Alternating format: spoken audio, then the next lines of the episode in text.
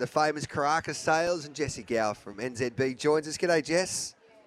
Hi, Gareth. Yeah, good morning. It's nearly afternoon up here, or down here. Um, Yes. But yeah, no, I think um, it's very timely to ri- remind everyone that um, we're only just over two weeks away, and Does- uh, and yeah. pays to pays to get down. We'll pay to get down here soon. Does it excite you to see how well the Magic Million sales uh, have gone over the first couple of days? You know, it's always heartening to see a horse sale going well in our region because generally that reflects positively for all of us. Um, so it certainly, it certainly does, and I think it's probably just um, timely to remind everyone that uh, New Zealand bred horses won 28% of all Group One races last season, uh, with only 8% of the racing population, and the majority, by a long way, of those quality Kiwi horses come from Karaka.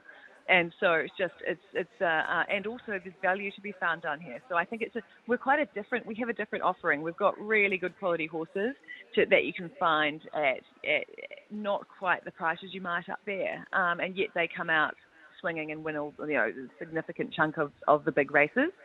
Um, but look, it's great to see. I think think happy vendors and happy buyers everywhere is a very good sign for our wider industry. And after the success from the, the Ready to Run sale with NZB in the latter stages of last year, um, and as you just pointed out, with the exceptional um, success rate, especially on the big stage that your horses have been having, I think this is the best catalogue that we're seeing for quite some time there at Karaka. Yeah, it, it really is. Um, it, I think it's helped along a lot by um, the performance of our of our stallions in recent times. Uh, Yeah. We've had a lot of stallions emerge and just really start holding their own and be recognised up in Australia. You know where the where the money is, um, you know, where the majority of, of the purchasing power comes from for Karaka. Um, to to have those stallions on the radar of buyers up there um, and and peppered right throughout these catalogues just means there's going to be so many lots that are appealing to a really broad international audience, and, and they want to get those the stock of Savabeel, Poitiers, you know, um, Per Incanto, all those those stallions who have been winning big races. They they would want to be coming down here to do so. Is there still spots available around there for accommodation and uh, the like? Because uh, everybody I talk to is coming to New Zealand anyway, especially everyone is excited about the sales. But this race day, as we head back to Ellerslie as well, will be something else. Yeah, most people are making sure they're well and truly here in advance of the Karaka Millions race day.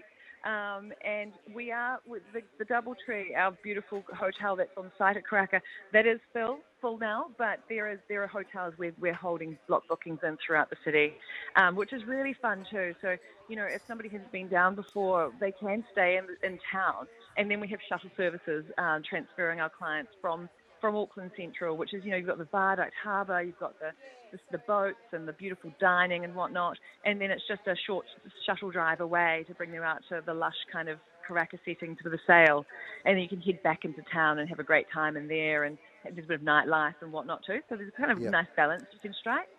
Yeah, and it's it's great to see. We had James on yesterday, James McDonald. This is the first time. It was hard to. I couldn't believe this. It's the first time he's heading back home in four and a half years. Yeah, J Max coming home. So good. Um, he, he grew up uh, not far from me in, in Cambridge, and he's just, Yep. you know, he's such a Kiwi boy at heart, but obviously his career just, you know, keeps him away a bit. But we're chuffed to have him, um, one of our finest homegrown jockeys, uh, coming home for the race for the Karaka Millions. And uh, Blake Shinn and Jamie Kah are two other quite headline jockeys who are going to be joining him uh, on the 27th of January. So it's going to be a big old race meeting with some just a really, that's probably an indication of just the calibre of the race meeting, being able to lure those good Australian jockeys here.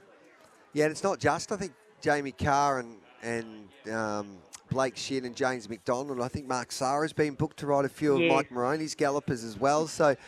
Um, Hmm. Geez, a few of the Kiwi jocks might be kicked out of the jockeys' room, unfortunately, with the Australian hoops arriving there, Jess. Yeah, I mean, look, there's the, we've got good quality um, jockeys here. I think you find that anywhere. Um, you Yes. know, if the, if the standard's high enough, then you're going to have those bigger those bigger name jockeys come on and, and bump them off their rides. But I think um, it's only it can only be positive for the broader, you know, New Zealand industry and getting those Aussie eyes on on this um, this big race day of ours will do no harm at all. So Yeah. yeah, really pumped Yeah. for it, and I hope it encourages um, people to tune in and and see these good horses going around with these good jocks on their backs. There's a few text messages starting to flow in now. There's only one Opie, Gareth. That's a very good point you make. So, Ah, yeah, Warren it. Kennedy. Absolutely. Warren Kennedy's He's- flying at the moment as well, and um, it'll be a big week in New Zealand. Everybody will be so excited, especially going to the races. And the very next day, just the sales start. So, um, yep, can't wait to get there. Awesome. Looking forward to having you down here soon, Gareth.